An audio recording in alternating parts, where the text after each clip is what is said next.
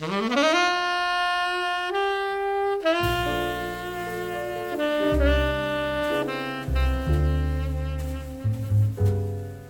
listening to the Trainumentary.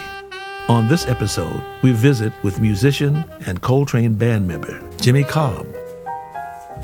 About those prestige recordings, we used to do these in uh, Rudy Van Gelder's living room. That's before he had the studio. And uh, we used to go over New Jersey, and uh, sometimes I think uh, Train would probably use whoever was available at the time, you know, because they, they did something over there maybe every every week. So he used he would use different people in different kind of setups, you know, like a lot of times he would use like different tenor players and you know like four tenor players and they would play. And he would use whatever rhythm section was available. That's what he used to do. He used to do his tunes and do them with different rhythm section that he had came out and uh, and then he would choose. So uh, that's probably what happened with a lot of prestige recordings over there in Rudy's Rudy's uh, living room.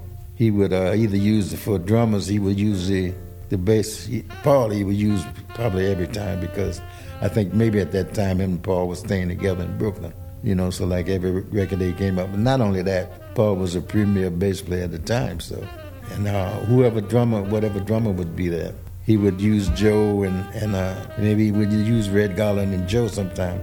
The Miles, you know, the Miles uh, nucleus. He would use if Joe couldn't make it, he would probably use Arthur Taylor, and maybe if Arthur Taylor couldn't make it, he probably might use me, and if I couldn't make it, he probably used Tootie. So it was a chain. It was some of it was sort of like jam session because he would come in with music for the horns and music for everybody, and uh, that's what we would try to do. You know, it's hard to do like whole sessions in a four or five hour shot. You know, like if you you needed sixty minutes of music. So uh, a lot of that was like you know cop and blow. So uh, that's what we did.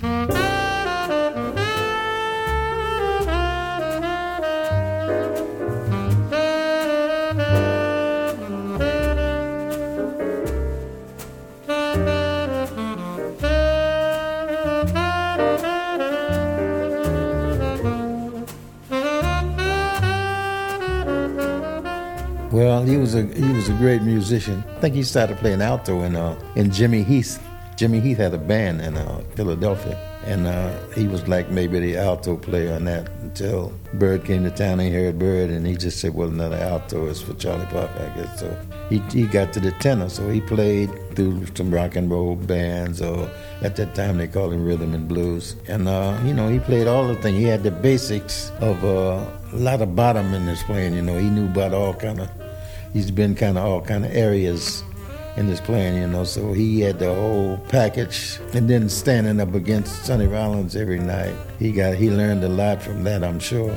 At one time, he was with Earl Bostic, and Earl Bostic was a great alto saxophone player, and he probably learned a lot of things about the horn from Earl Bostic that uh, he probably wouldn't have learned anyplace else, because Earl Bostic was a master at playing uh, notes that weren't on the horn, you know, like uh, maybe a whole scale that wasn't on the horn. Some kind of way he did it with false fingering or something. And I think Coltrane kind of learned some of that from him. And nobody really, only the guys that's really close to this music know know that, you know. But uh, I think that's where some of it came from.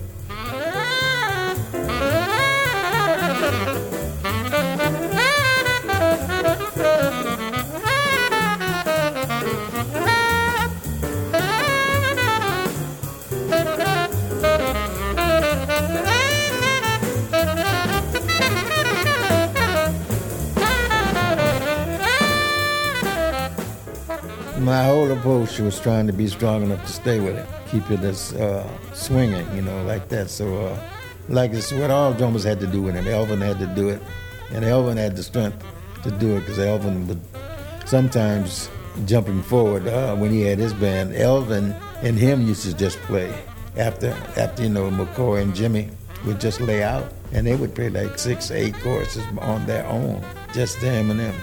Elvin used to be so wet when he came off of the stand that he could wring sweat out of his pants. You know, so like that, that's how hard he worked. And he was strong enough to do it. So it's, well, there wasn't a lot of guys could do that because that's probably why he called me. You know, I could hold up. And that's probably why he got Roy because, you know, he could too.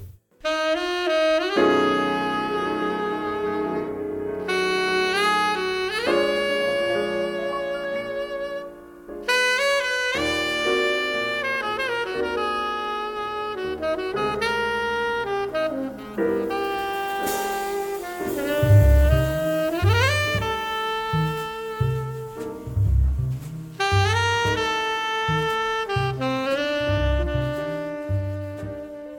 was a time where he was, uh, when he was with Miles's band, he was playing next to Sonny Rollins. Miles had hired Sonny Rollins and uh, Coltrane. So at that point, Sonny Rollins was a saxophone colossus.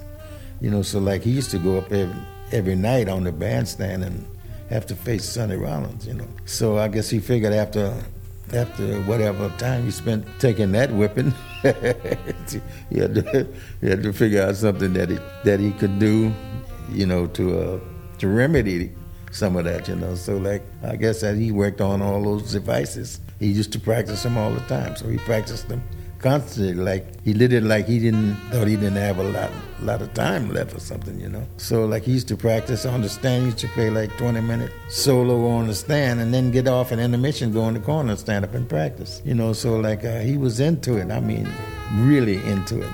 It paid off because he got what uh, I guess he got what he wanted.